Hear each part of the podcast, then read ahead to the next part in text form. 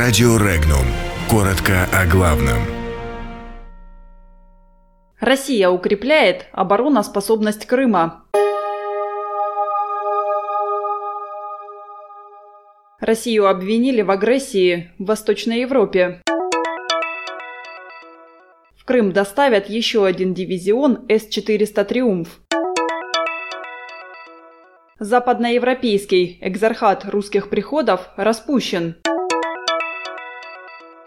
Силовики задержали главу управления МЧС по Саратовской области. Треть европейцев и половина американцев не знают о Холокосте. Сенатор США Дик Дурбин присоединился к группе своих коллег в критике действий России в Керченском проливе. По его словам, Москва продолжает атаковать украинский суверенитет и международные стандарты посредством кибератак, пропаганды, военного запугивания и прямого вторжения, а также продолжает агрессию в Восточной Европе.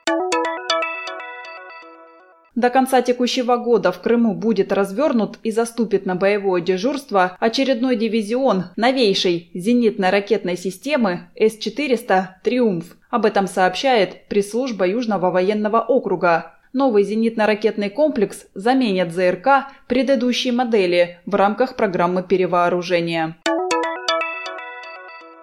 Западноевропейский экзархат русских приходов распускается по решению Константинопольского патриархата, принятому на заседании Синода в Стамбуле. Решением Константинополя аннулирован Томас от 1999 года, в соответствии с которым западноевропейский экзархат подчиняется Константинополю, но может действовать по собственному уставу и сохранять русский литургический порядок.